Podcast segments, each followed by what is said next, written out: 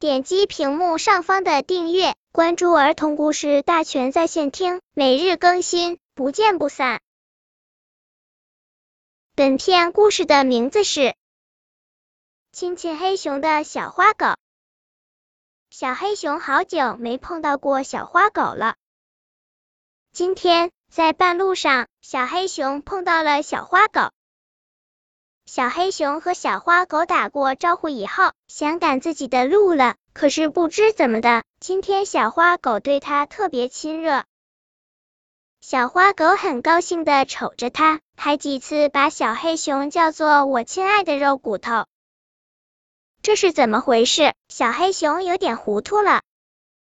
后来，小花狗提出，它想亲亲小黑熊。这事真让人纳闷，小花狗今天是怎么了？看在平时是好朋友的份上，小黑熊让小花狗亲一下。可是小花狗亲一下还不够，它提出再亲一下。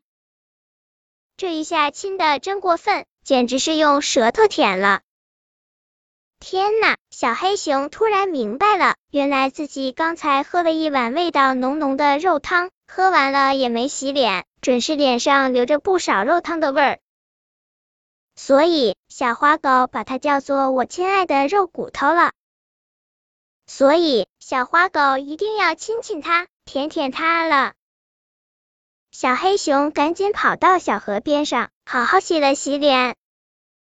这下小花狗再也不叫它我亲爱的肉骨头，再也不想亲亲它了。小花狗只管自己赶路去了。小黑熊呢，一边赶路，一边拨着脑袋说。我以后吃完饭一定要好好洗脸，要不肉汤、鱼汤留在脸上，小狗、小猫还有苍蝇都会缠住我的。小朋友，这个故事有趣吗？你有没有像小黑熊一样，吃了东西不洗脸不擦嘴呀？以后可要注意了，我们要从小养成讲卫生的好习惯。本篇故事就到这里，喜欢我的朋友可以点击屏幕上方的订阅，每日更新，不见不散。